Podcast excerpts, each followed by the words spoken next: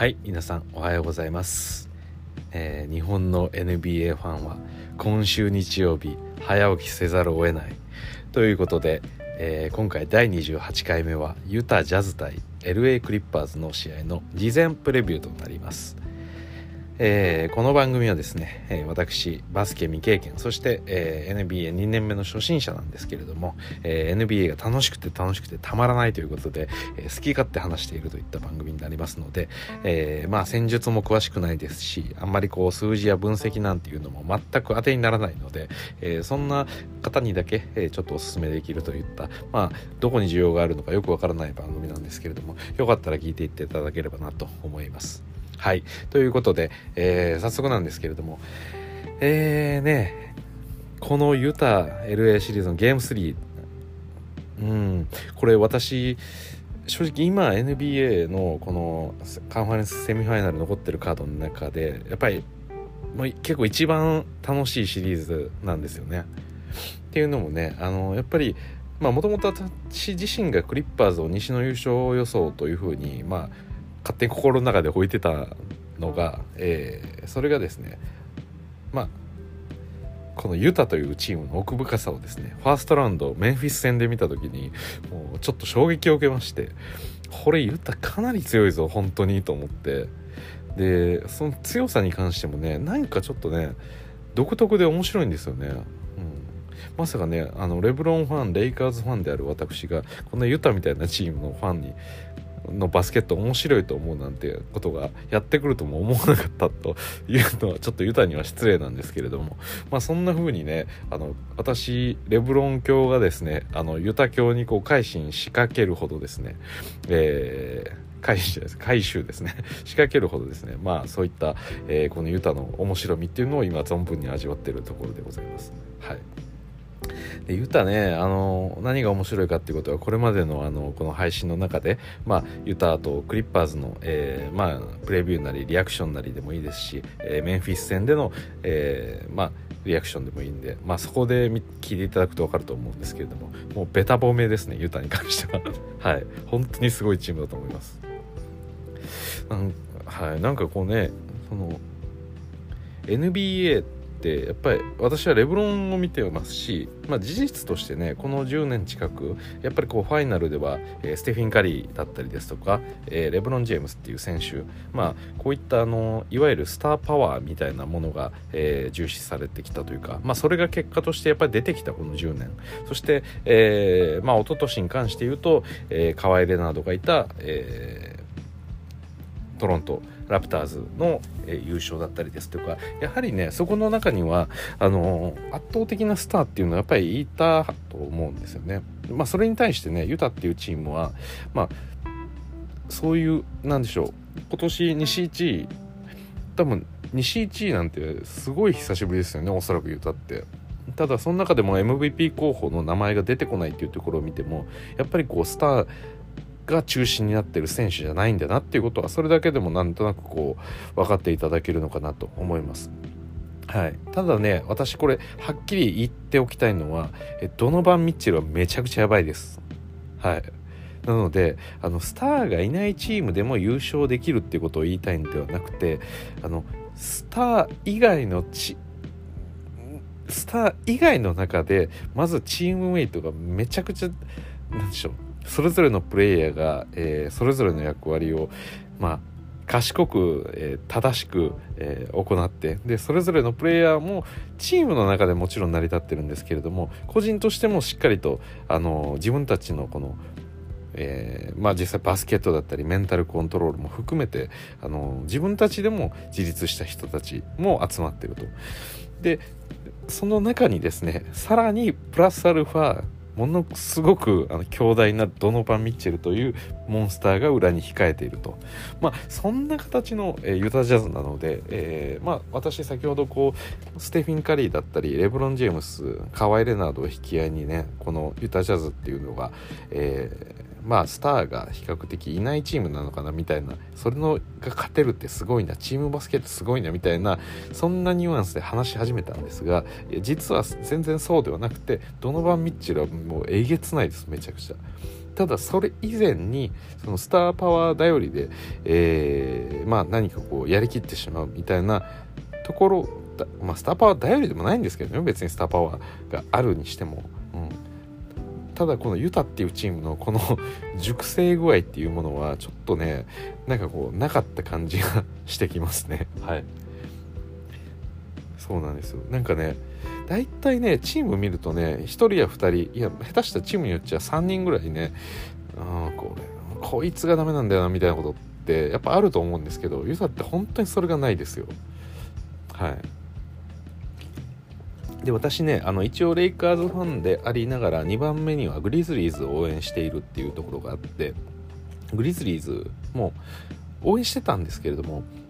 まあ、もちろんそのユタに負けた時っていうのはあの悲しみはあったんですけれどもただそれ以上のこうバスケットを見せられたみたいなところでなんかこうすがすがしい気持ちがあったっていう。もうなんかねその味噌のつけようがないというかうん、例えば自分たちのチームで誰かがこうあのバッドコンディションだったみたいなことですとかあのまあちょっとこう小競り合いがあったりとか なんかこう変なジャッジがあったとか誰かが活躍できなかったとか相手が、えー、まあちょっとダーティーなことをしたとかまあねなんかいろいろあると思うんですけどちょっとなんか負けてもこう不服になる。こう不満が残るような負け方とまあこれは仕方ないなみたいな。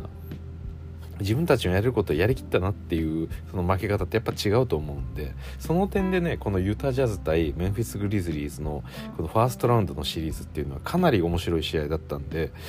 あのー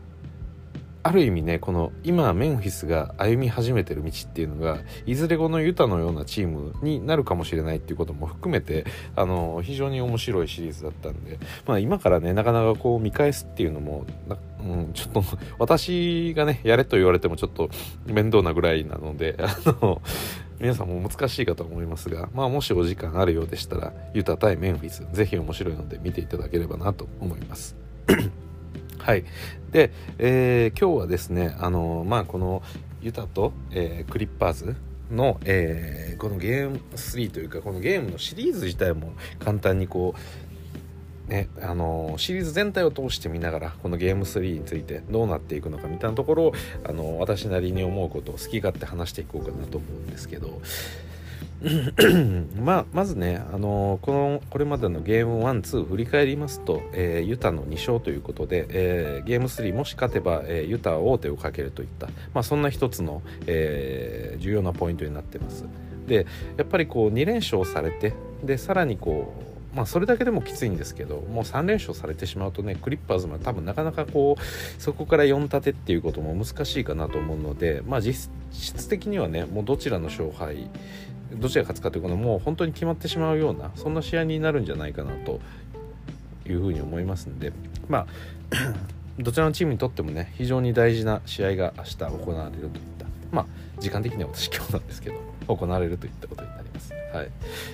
でえー、っとですね すいません。で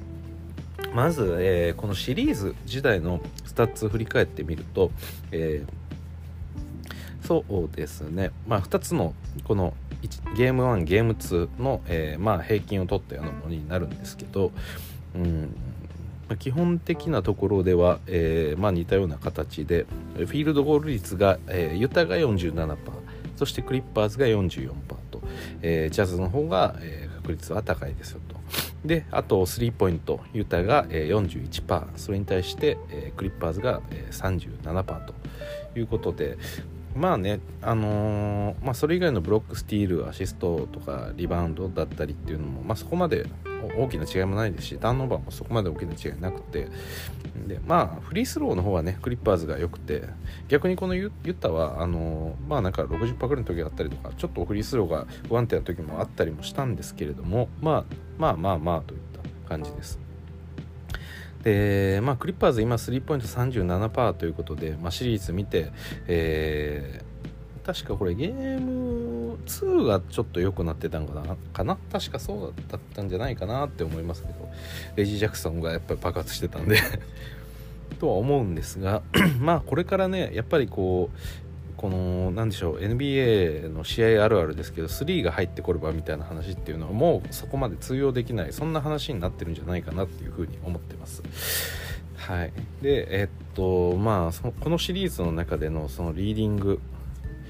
プレーヤー、まあ、その得点リバーンアシストブロックっていうところで見た時にこれが衝撃ですよ。あのまずねシリーズとしての、えー、ポイントのリーダーっていうのが、えー、ポール・ジョージの23.5点です。5点ですと。でそれに対して、えー、ユタはドノバン・ミッチェル。これがねシリーズ平均41点あるんですよ。これを見てねあのまだ気づいてない NBA ファンの方もしいるようでしたらもう早く気づいた方がいいです。ドノバン・ミッチェルこのねプレーオフのシリーズめちゃくちゃえげつないです。本当に。でこれね得点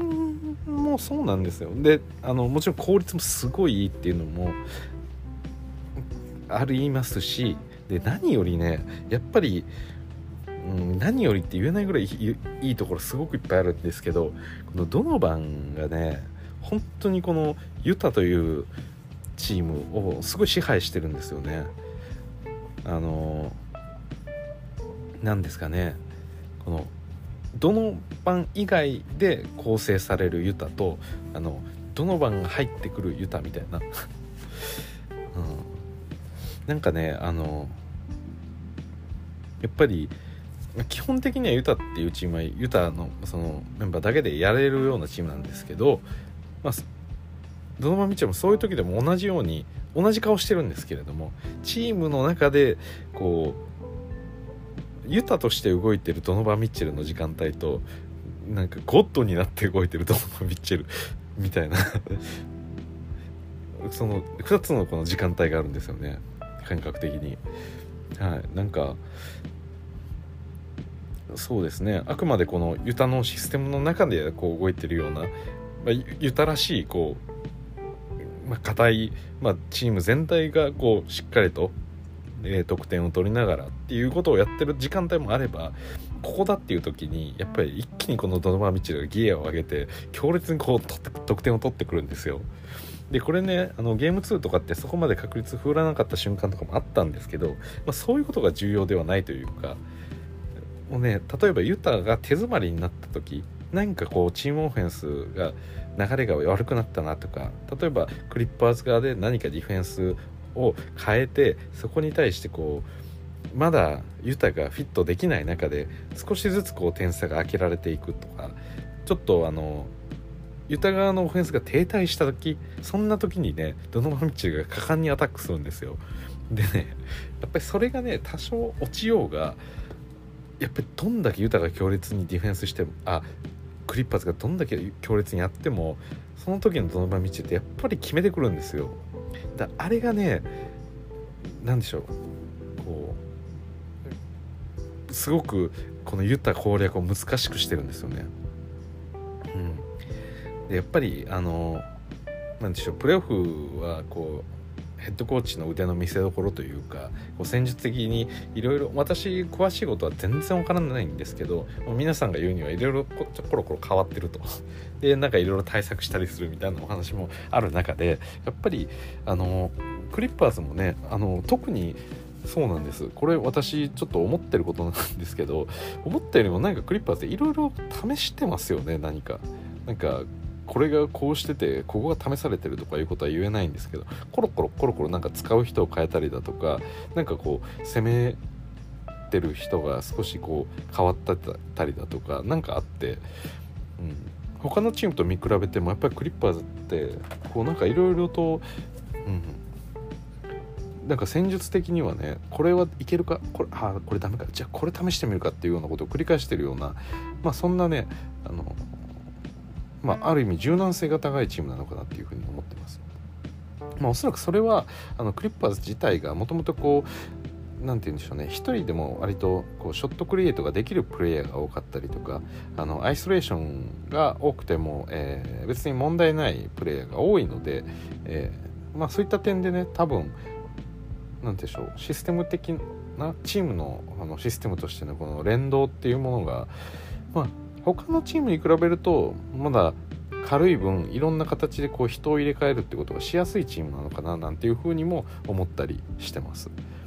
でその点でねまあいろいろやってるんですけれどもねやっぱりこうクリッパーズが仕掛けてきたことに対してユタもすぐにこうアジャストしようとはするんですがとは言いながらもやっぱりこうなかなかやりきれない、まあ、そんな時にねこのドノマ・ミッチェルね打開していくんですよね。でドノマ・ミッチェルがやってる間にまあいろいろこうユタの他の面々もこうそれに対してアジャストし始めてまたユタのあのペースが戻ってくると、うん、なんかね だから本当にこのこの試合の流れをねそういうなんでしょうクリッパーズ側からの、えー、まあ一つのなんでしょうハードルというか、まあ、挑戦に対してそれをまあ壊していくプレイヤーでもありますしあと大きな試合の流れの中でここで得点得点差を作りたいとか叩きのめしたいとかいう時にもこのドノバン・ミッチェルが出てくるんですよ。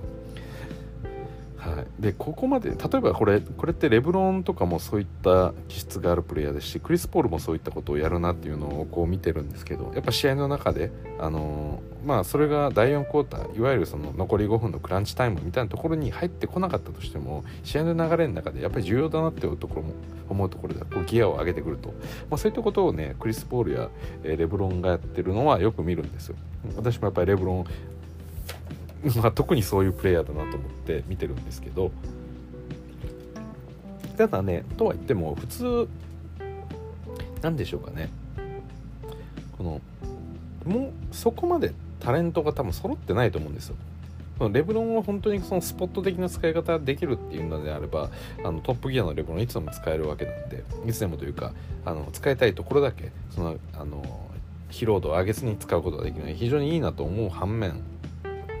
やっぱりねその普通に、まあ、今季のレイカーズ自体も戦季もそうでしたけどやっぱりレブロンには出てもらっててなくちゃいけないでもちろんそういう試合をコントロールするような、えー、オフェンスも必要なんですけどそれ以前にねそのじゃあレブロンあなたちょっと休憩してていいですよっていう時間帯なんてやっぱあんまないんですよね基本的には。まあ、AD はいますけどじゃあ AD だけの時間帯であのレイカーズ勝っていけるかって言ったら全然そんなことないんですよ、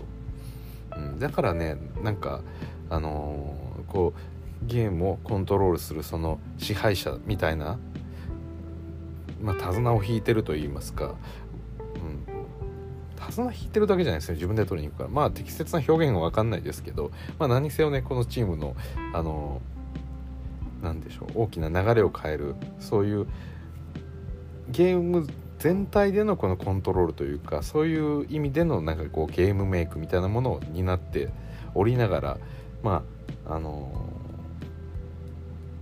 ー、さらにそこでその適切な指示を出すだけじゃなくて自分でガツッと点が取れるっていうのがやっぱりあのすごいとこなんですけどどうしてもレブロンとかだと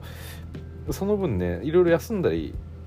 もう頑張ってするんですけど休みきれないところもやっぱ多いんですけどやっぱドノバン・ミッチェルがねここまでのパフォーマンス出すっていうのはあのドノバン・ミッチェル自身のその圧倒的な、えー、その才能だったりですとかもあるんですけどやっぱりこのユタのサポートメンバーがこの盤石な基盤を作ってるからこそこのドノバン・ミッチェルの、えー、トップギアがここぞというところでバシバシ出てくるっていうのがやはりあると思うんですね。やはりこれはですね、うん、非常にまあユタの攻略が難しいなっていうのはやはりこう思わされてしまいますね。うん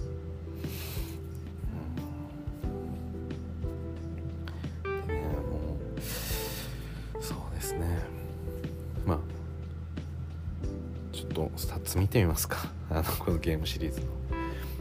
ドノバン・ミッチェルがねフィールドゴール52%なんですよ。38分の出場で、えー、得点は41点、うん、38分41点をこの2試合平均でやってるんですよ。ちょっとありえないですよねこれ。でフィールドゴール52%スリーポイント44%これは震えますね。で、えねすごいんですよねこれ。でねやっぱりユタの中でねユタがちょっと面白いなと思うのがあのそういったドノバ・ミッチェルクラスの点取り屋ってまあユタ面白いところだらけなんですけどこの点取り屋ってやっぱりあの何人かいると思うんですけどこのジョーダン・クラクソン自体がねこのまあプレーオフの中でもうそれこそ普通の普通のチームだったらエース級ぐらいのそういう点の荒稼ぎ方をしてくるんですよね。ジョーダン・クラークソンもね、えー、これ27分21得点。そして、えー、フィールドゴールが45%で3が52%もう352%ってめちゃくちゃ怖いですよねこれ。これシックスマンですよジョーダン・クラークソンって。でアテンプトがね 1試合あたり11.5あるんですよ。だから6本決めてくるんですよ平均。スリーポイントですよ。だから6318ですよね。はい。で基本的にねスリーポイントだけであのシックスマンとして出てきて18得点かっさらっていくっていうすごく恐ろしい動きをするんですよね。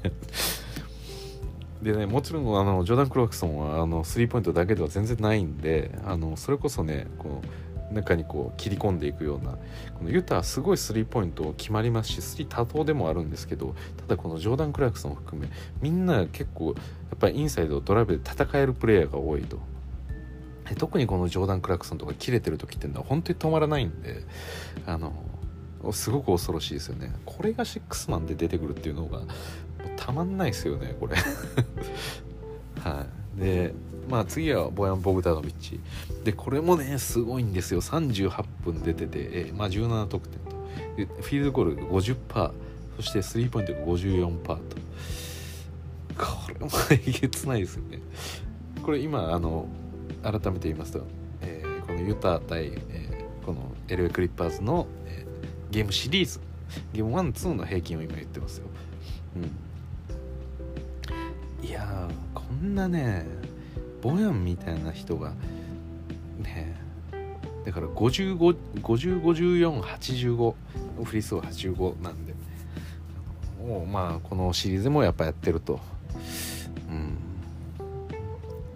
でこのボヤン・ボグダノビッチもねこのクリッパーズ戦このゲーム2の特には特に顕著だったんですけどすっごいディフェンスがいいんですよね。それもやっぱりねもうちょっとやめてよっていう感じでしたよね。多分ねこのこの間の試合あのあそうかあのこの間のリアクションまあ、1クォーターごとにこうねそれぞれのスタッツを追うっていうのをやったんですけどちょっとね収録ができてなくてあのもうちょっとライトモードで再再収録してしまったんですけど確かねカワイとかね第4クォーター全然得点取ってなかったんですよ。あのなんでしょう河合のそのディフェンスからの、えコーストトゥコーストでのそのダンクが、まあ、印象的ではあったと思うんですがただねそんなね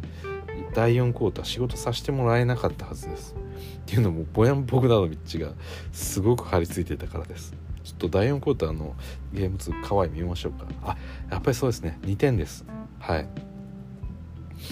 可愛いね。えー、ゲゲーム2の第4クォーターが2点しか取ってないんですよ。あのね接戦の中で河合が第4クォーター2点しか取れてないんですよ。これねもうボグボグですね。ボヤン・ボグダノビッチがやりましたねこれは。間違いなく。で実際ねそのプレ見てても河合とのマッチアップの中でで直接河合からスティールしてる場面すらありました。っていうぐらいあの恐ろしい男ボヤン・ボグダノビッチ。フィールドゴールも3も50%超えてくるというなんてやつだ。であとねまあ ジョー・イングルス。これも、えー、チーム4番目の13.5得点ということで、えー、32分出場。えフィールドゴール 45%3 が33%と。でこれねあのイングルスゲーム2ゲーム1がすっごく数字が悪かったんですよ。シュートが全然入んなくて。でアテンプトもね確か結構してたんですよ。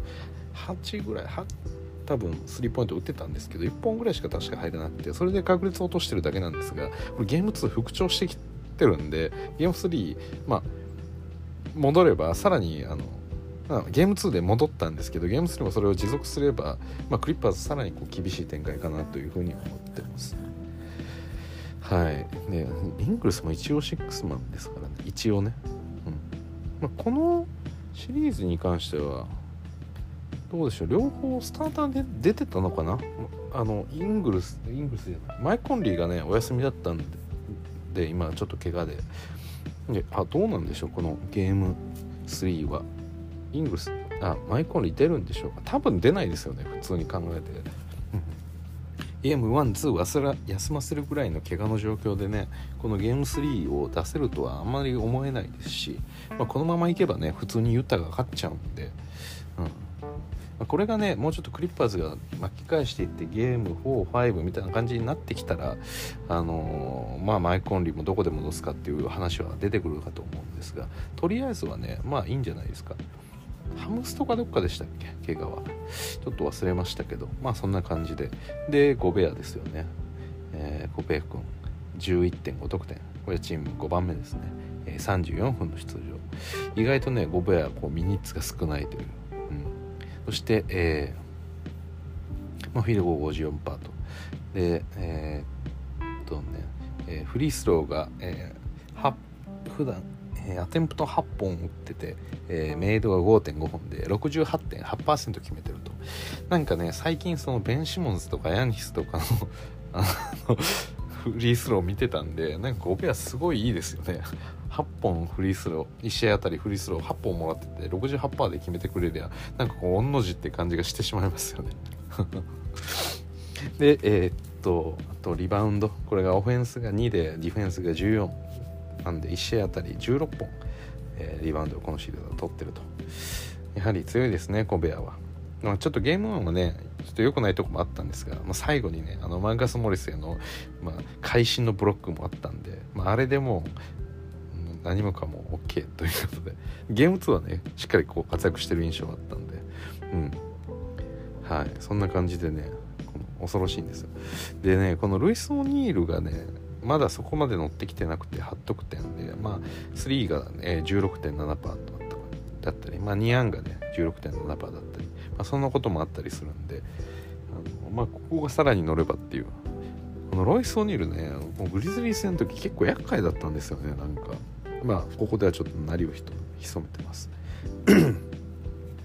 はい。で、えー、クリッパーズ見ていきましょうか、えー、平均得点1位は、えー、ポール・ジョージ。ということで、えー、23.5得点。で、えー、ポール・ジョージは、えー、両チーム含めても唯一の40分超え。40.3本、えー、そして、えーまあ、フィールドゴールが34%そしてスリーが35%、えー、フリースローは94%う、ん、リバウンドが10アシスト4、うん。まあ、ポール・ジョージはね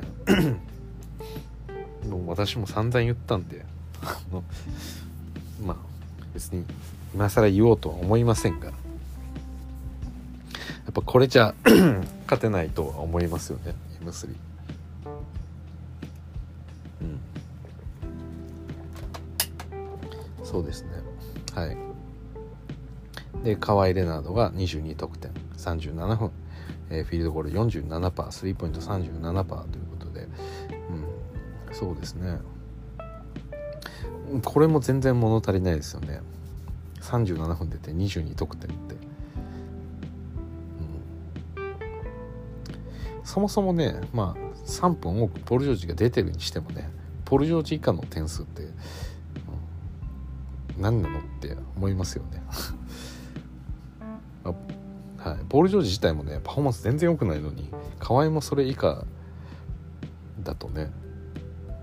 ちょっとどうしようもないんですよねこれは。いやもちろんそのさっきも言いましたけどクリッパーズ自体が、まあ、それぞれが、まあ、オフェンスもディフェンスもできるようなプレイヤーが多いですし、えー、ショットクリエイトも自分たちでできるプレイヤーが多いっていうのもあるんで、まあ、それぞれがね得点を取ればいいっていうのは間違いなくあるんですがとは言いながらもじゃあ他のメンバーが取れてるのかっていうと全然そうではなくて特にねポール・ジョージ河合に次いでの一応あの3番手に当たるとは思うんですがマーカス・モリスが特にひどくて、まあ、試合平均8.5点しか取ってなくてフィールドゴール率32%スリーポイントは7.1%と、え、7本打って1本入らないんですよマーカス・モリス。今このゲームシリーズに関して。はい。でまあ多分その後あたりにこう期待していたようなそのバトゥーム自体も6.5点しかないですし、うん、でレジー・ジャクソンがね19得点と頑張ってるんで、うん、26分出場の19得点でフィールドゴール56%スリーポイント53%と、うん、かなりこう当たってるレジー・ジャクソンがいたり、まあ、ケナードがついで10.5点と。ただねさっきも言いましたけどマーカス・モリス8点とかバトゥも6点とか、で多少こうケナードが当たっても10点とかでしょ？これでねやっぱ22点って絶対良くないですよね。うん。だからまあ、ポル・ジョージポル・ジョージって言うんですけど河合も大概ですよねこの。だからクリッパーズ主力が全部ちょっと今ダメなんですよね、うん、まあまあそんな感じになってえー、そうですね。この何でしょうね。この 2way プレイヤー。2way まあオフェンスディフェンスできるプレイヤーが揃ってるっていうのがやっぱクリッパーズの魅力じゃないですか。でもそのディフェンスが特段多分今いいわけでもないですし、そそこのディフェンスにもしね力を割きすぎてオフェンスがこういう風になってるのであればまあなんか別の方法を考えるっていうのも一つなのかなっていうふうに思ってさえしまいますよね。そうですね。例えばアドバンスドスタッツで見てみますか。一応ねえー、っと、まあ、あくまで 今回、えー、これから見る数字はえー、っとこのプレーオフ全体の中でまあつまりあのファーストラウンドの試合も含めてっていうところの、えー、平均はあのオフェンシブレーティングディフェンシブレーティングちょっと見ようかなと今ふと思ったんでどれぐらいのクリッパーズのディフェンスがいいんだろうと思って。で、えー、クリッパーズクリッパーズは、えー、115.3なんでまあユタが実はその1個上で115.2なんですけど、まあ、9位と10位っていうことで、まあ、そこまでねディフェンスが特段いいわけでもないですよね。でそれに対して、えー、オフェンシブレーティングどうなのかっていうのを見ると、えー、クリッパーズは5位ですね。118、5位ならいいじゃんって思ったかもしれないんですけど実はユタがですね1位なんですよ。122.3うん。さすがユタ。でネットレーティングまあブルックリンとかシクサーズが高いっていうのはまあシリーズ見ちゃうとねどうしてもあのなんでしょうブルックリンの相手そうですね、うん、まあせちょっとジェイレン・ブラウンが抜けたセルツだったり、えー、まあシクサーズも、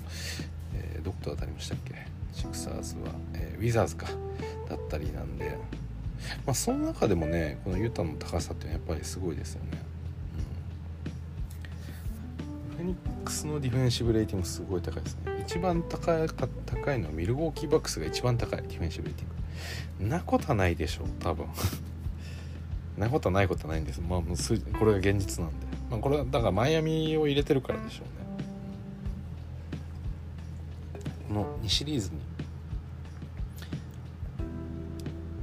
まあ、直近2ゲームで見ますか。まあ今ファースト、えー、セミファイナル。まあ直近2ゲームだとね全チームともあの、まあ、このプレーオフの、えー、セミファイナルカンファレンスセミファイナルに入った話なんで見るとうわこれはちょっとあの話題が広くなりすぎててちょっと恐縮ではあるんですが、まあ、接戦してるチームはねどうしてもあのまあ、対戦カードによってやっぱりこのサンプル数が少ないとあの対戦カードによってものすごく数字が変わるんで、まあ、逆にそれがちょっと今面白いなと思ったのがブルックリン・ネッツがディフェンシブレーティング1位なんですよね、うん、すごい。これはすごいですね。うん。はい。バックスのオフェンスがめちゃくちゃ停滞してるっていうのもあるとは思うんですけど。で、えー、2位がねサンズ。まあそうだな。ちょっとデンバー相手厳しいな。なるほど。まあそんな感じですね。逆にこう、うん、ああそうか。はい。まあそんな形形でね、えーと、ディフェンス自体そこまでめちゃくちゃいいというわけでもない。9位10位あたりで、えー、戦ってる今このユタと、えー、クリッパーズなんでまあもしねこれでディフェンス側に何か力を抑えていってこうなってるっていうのであればね、うん、もういっそね。もうちょっとこう攻撃特化型みたいになっちゃってもいいのかなっていう気はしますよね。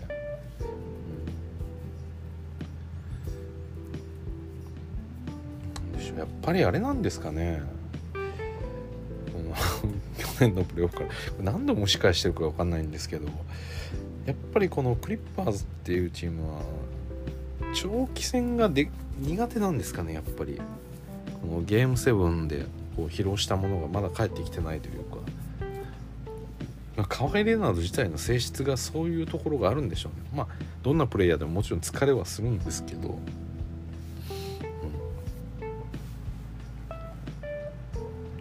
まあそういったところですよね。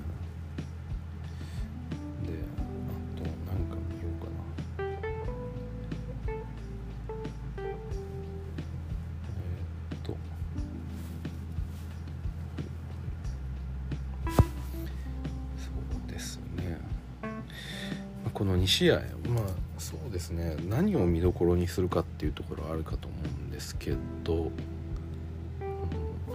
前回の試合のことちょっとなんとなく思い出しますか？ゲーム2ちょっと。やっぱり修正はされてきてるはずなんでまあこのシリーズ全体を振り返るというよりかは直近のゲーム2のこともちょっと振り返ってみようと思うんですがやっぱり河合21点あレジー・ジャクソン29点ポル・ジョージ27点、ただポール・ジョージ43分出ててマイナス12でまあチームもちろん負け試合の中で一番出てる人がマイナスになるのは分かるんですけど うん。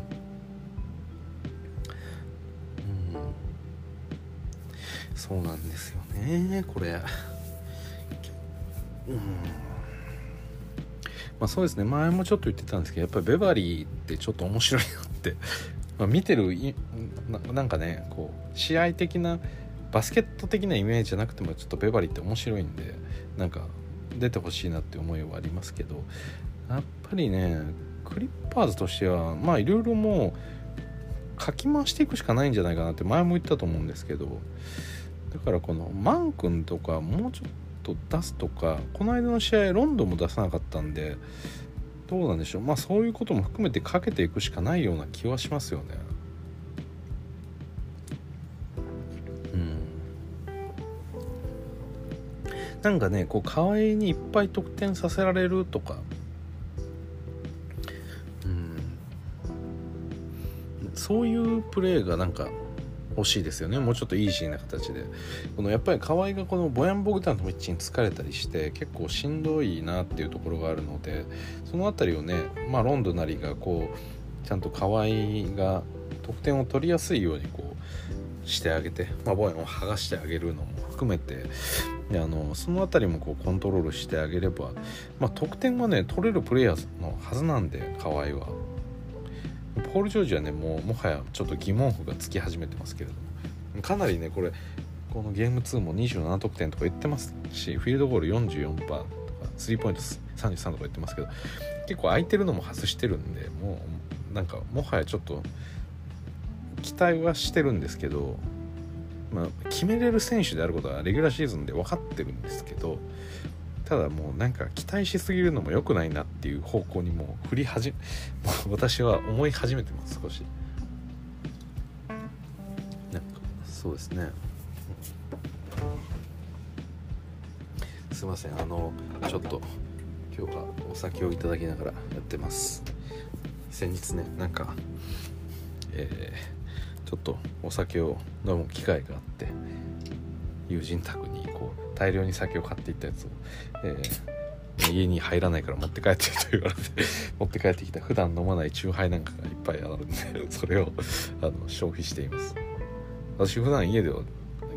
家ではやっぱ全然飲まないんですけど、まあ、飲まないんですけどと言いながらこの配信で飲んでるの2回目ですね多分、うん。ま、前回はね何せんですけど多分レイカーズが負けてる時とかそんな感じじゃないかなと思うんですが。はい。えー、そしてですねうん。そうですね。これ本当に悩ましいですね。その今私このポール・ジョージ自体をこうカウントさできないプレイヤーになりつつあるって言いはしたんですけどじゃあそれで勝ってるかというと微妙なんであのそうですね。このマーカス・モリスなりポール・ジョージなり、まあ、この辺をやっぱ最低限戻ってもらわないと価値はないですしなんかねその辺ってこうロンドが乗せていけないんですかね。どうなんでしょうか。うん。それぞれのこのなんでしょうこの多少のねこのマンディフェンスが豊かなものがあったとしてもねそれをまあ突き破っていくようなことはできないもんなんでしょう。ちょっとレギュラーシーズン見てみますかスタッツ。まあ先ほどのあのあユタってこんなにディフェンスいいんですね。ユタのディフェンシブレーティング。3位ですね。107.5ああそれは難しいのかやっぱり、うん、なるほど。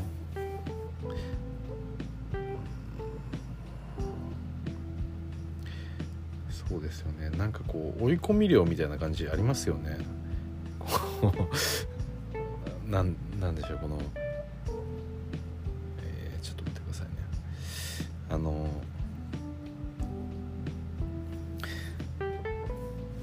やっぱり中心にこのゴベアがいてそれに対してこうバレーディフェンダーたちがねこうスリーにこうコンタクトもいくんですけどもうなんかわざと軽く抜かせてんじゃないのかみたいな感じの ガーッと中にね入れるようにこういきますよね。でそこでこうベアがこう勝っていくっていう追い込み量のような なんかそんな空気さえちょっとあるこのユタジャズディフェンスのような気がするんですが、まあ、詳しいことは分かんないんで適当に言ってます。はい、で、えー、そうですねまあそれで考えると、うん、割とねこのみんな中間距離とかから打てる選手なんで、うん、そのやっぱり3打つかもしくはこうインサイドで戦うしかないっていうようなそんなチームだったりするとなかなかねあのゴベアのに最後絡め取られてしまうっていうのがまあ多いかなとは思うんですけど、うん、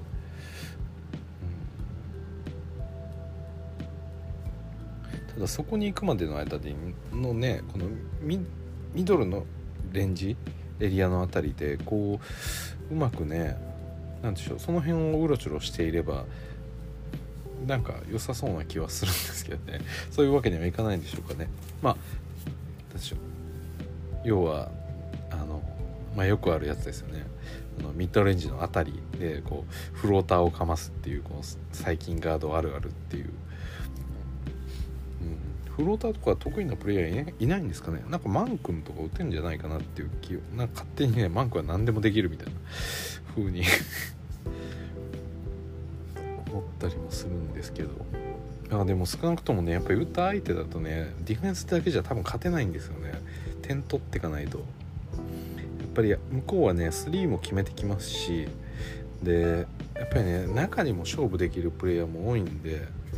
でその上でドーマー・ミッチェルなりジョーダン・クラクソンがしっかり点取っちゃうんで、うん、なんかこうまあ点取り合戦みたいなものには少なくとも勝てないと、うん、難しいかなっていう気はしますね。であとはもうユタは3がやっぱ多いチームなんで、うん、それを落ちるのを祈るしかないっていう感じなんですかね。そんなこと言ったらねもうディフェンスもクソもないですもんね。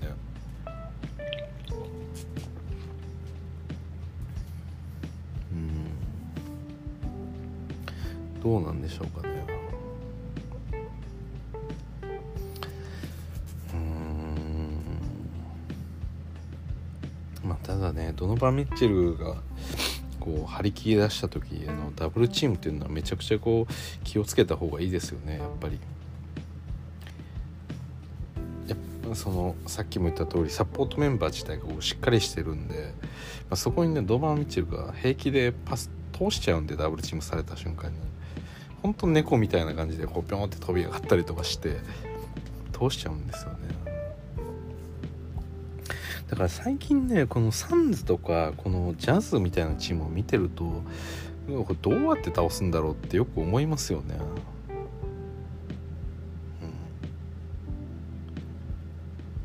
でもなんか面白いですよねあの例えばサンズの試合の中とかだとやっぱりヨキッチがあの、まあ、中心にいるっていうこともあってやっぱりこのエイトンの存在感っていうのがあの非常に大きい部分があるじゃないですか。でえー、っとまあそれはあのサンズ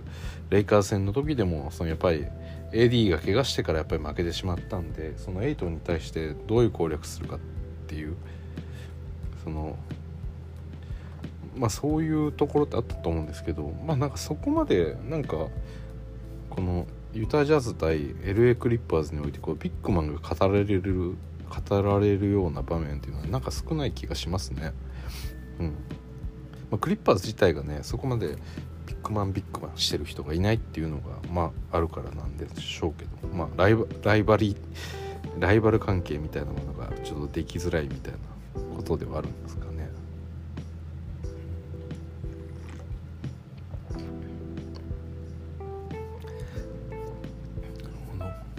ちょっとじゃああえてね私の一押しプレイヤーであるこのテレンス・マン君のちょっとスタッツなんかを見ていきたいなと思います、まあ、どんなプレイヤーなんかなっていうのがまあねクリッパーズの試合見てる中でいいなというふうに思ってはいたんですがとは言いながらもねあの実際のところあの、まあ、スタッツを追うほどでもない と言ったらあれなんですけどでもないのかなっていう気持ちもあってまあえーそこまで見てなかったんですけどあ私ルーキーだと思ってたんですけど2年目なんですね。あそうですか。勘違いしました。でえー、っと平均スタッツプレプレーオフの平均でもねフィールドゴール5350で、えー、得点が3.6と。やっぱちょっと母数が少なすぎますね。マン君を評価する。レギュラーシーズンを見たら、えー、平均得点が7点、まあでも67試合出てますね。かなり出てますね。はい。でフィールドゴール50%スリーポイント41%フリースロー83%でめちゃくちゃいいじゃないですか。うんうんうん。でねディフェンスもガッと持ってやれるんですごいいいですよね。ちょっと私はやっぱりシューティング見んのが結構好きなんですよね。どういうショット打つのかなとかどの辺のからやるプレイヤーなんだろうみたいなこと。あやっぱりそうですね。普段のこのイメージ通り、えー、結構こうまあインサイドを果敢にこう切り込んでいってくれるプレイヤーだと。ということで、まあ、制限エリアでは、えー、レギュラーシーズン10分の7 70%でペイントでも、えー、5分の2の40%と。でミッドレンジが5分の1になって、えー、3は全体で4本打ってそのうち2本が決まっててるっていう感じですかね。そう。あごめんなさい。プレーオフになってました。レギュラーシーズンいます。レギュラーシーズン。でえー、っと一番やっぱり打ってるのはその制限エリアですね。でここで157分の108の68%すごい高いですね。でペイントが65分の2132%ミッドレンジが37分の11で29、うん、だからこのクリッパーズっていう割とこうミッドレンジもやれるプレイヤーが多い中で、まあ、マン君っていうのは割とこう切り込み隊長みたいなまあ、スラッシャー的なこう役割をこう担っていてシュートタッチ自体は、まあ、そこまで良くなかったりするっていうような感じなんですかね。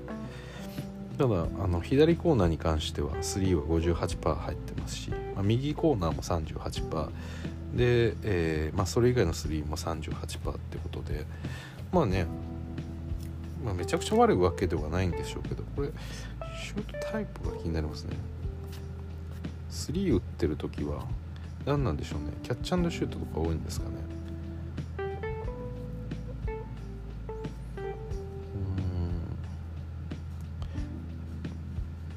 なんとなくですけど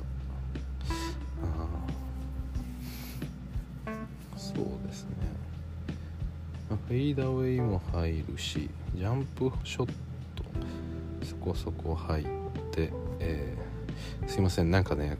途中らへんから急にだらけてきてしまってちょっと申し訳ないんですけどまあたまにはこんなダラダラしたのもいいかなと思ってやってるんですが、えー、そうですね。このドライビングフロードライビングフローティングジャンプショットっていわゆるフローターのことなんですかね。フローティングっていうのはどこに含まれるのかっていうその体がフロートしてるっていうふうに捉えるのか。まあ多分これフローターのことなんですかね。フローターが10分の2なんですかね、うん、であればなんかちょっと難しいですね。あのこのユタ攻略においては。先ほども言った通りインサイドにガッと切り込む。そこでフローターポンと打てるプレイヤーとかいるとまあ5部屋を多少こう無効化できたりもするのでいいんじゃないかなとかちょっと思ったんですけどそれもちょっと難しそうですね。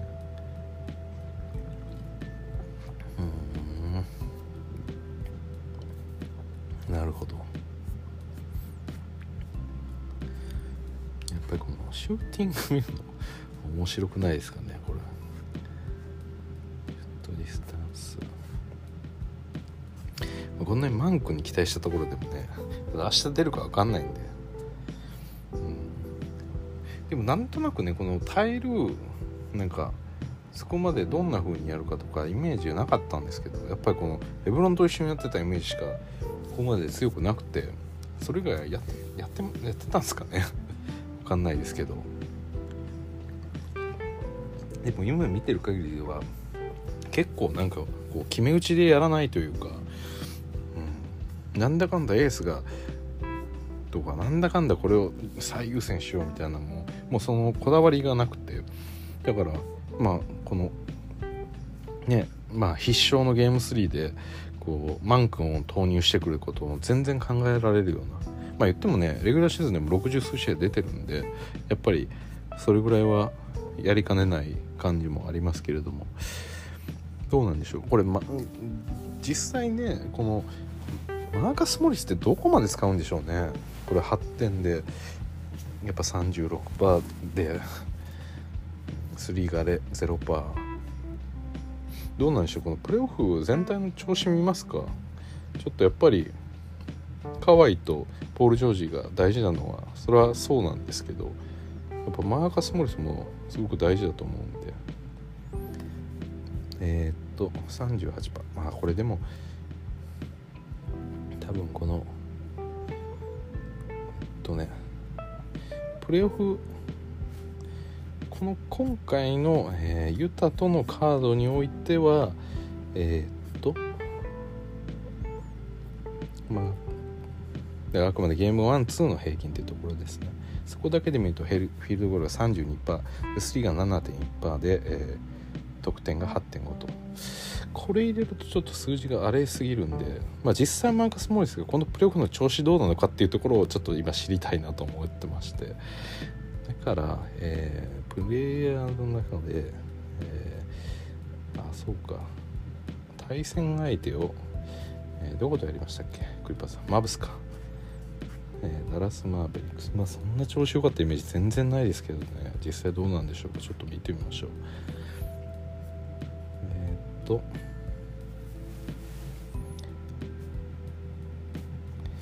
ああこれはやっちゃったな。これたまにあるんですね。この NPA.com って一切読み込まなくなる時間帯みたいな。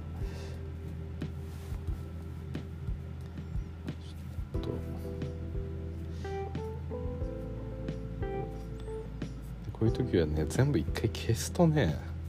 これ多分クッキーとかそういう関係でなんかなるんですよね。よくわかんないんですけど。だからちょっと別のブラウザで開いてみます。いやでも河合もポール・ジョージもそうですけどまあ2人ともねまだこう河合もうなんか調子が悪かろうが悪くまいがもう使うことは決定してるんでそれでいいと思うんですけどマーカス・モリスはね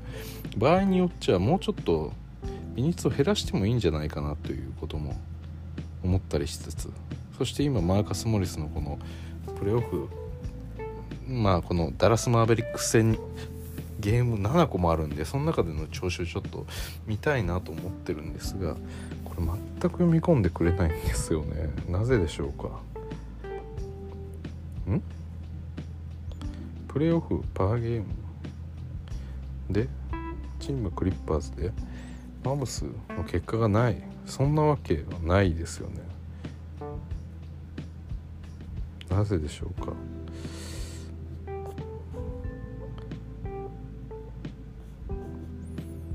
なぜなんだこれ？あ出ないですね。なぜでしょうか？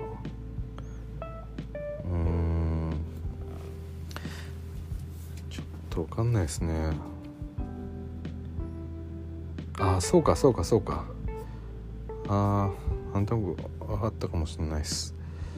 すいませんねこんな感じで。ダラダラしちゃって。えー、プレイヤー。え？いやでもそんなことないのか。プレイヤージェネラルでクリッパーズがチームで、えー、ダラスが敵で。やってると思うんですがスタッツが一切出ないですね。なんでちょっとあえて個人で見ましょうか。マーカス・モリスのスタッツを。任す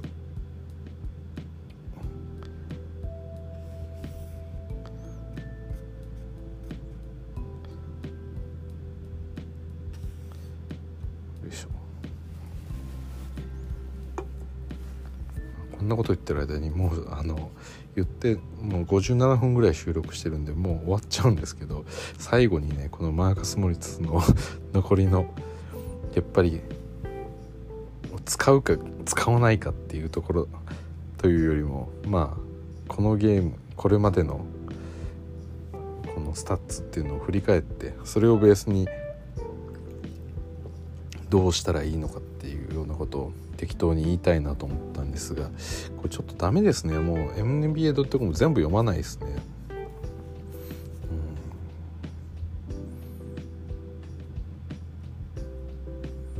うん。悲しいですがこれはちょっとどうしようもないかもしれないです。ちょっと改めて BA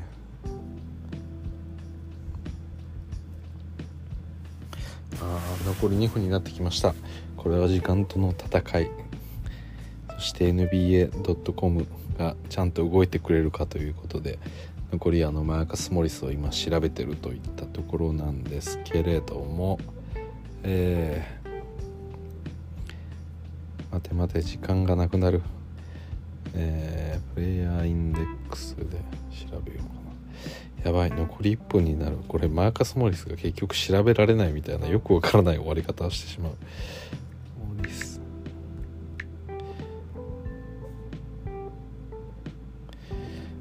やばい。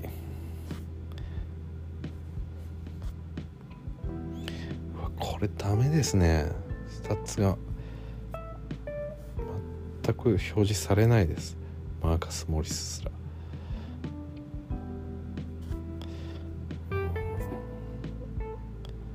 これは今日はこのまま終わってしまうかもしれません。残念ですがマーカス・モリスのスタッツは見せられないよということで えー、明日はもうマーカス・モリスを信じてそれを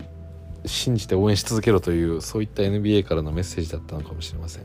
ということで、えー、っと最初なんかいろいろ語ってたんですけれども後半はねこうその場で数字を見ながらということでちょっとダラダラした形でお届けをしてしまったんですけれどもまあいろんなね数字の角度もからも見れてまあそれなりに楽しかったのでこれはこれでよしとしましょう。ということでね、えー、現在時刻は午前2時ということで、えー、明日試合開始までもう7時間半ぐらいになったんで、まあ、これから早く寝て、えー、明日の朝早起きしてえー、そしてユタとこのクリッパーズ最後どうなるのか最後とは限らないですがこのゲーム3非常に大事なのでそれを皆さんと、えー、またこう共有してそんなことができればなと思いますじゃあそれではまた。